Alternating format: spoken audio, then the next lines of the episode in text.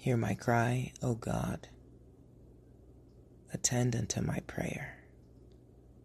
From the end of the earth will I cry unto thee. When my heart is overwhelmed, lead me to the rock that is higher than I.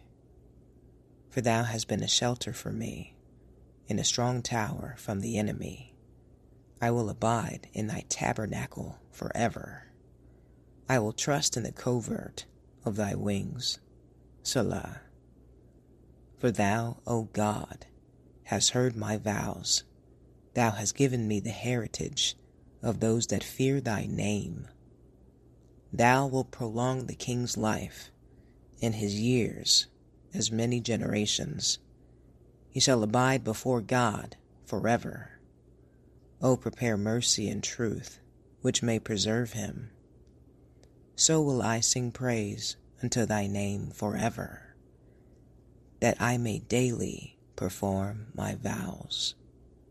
Psalm 61 The Prayer of a Troubled Heart.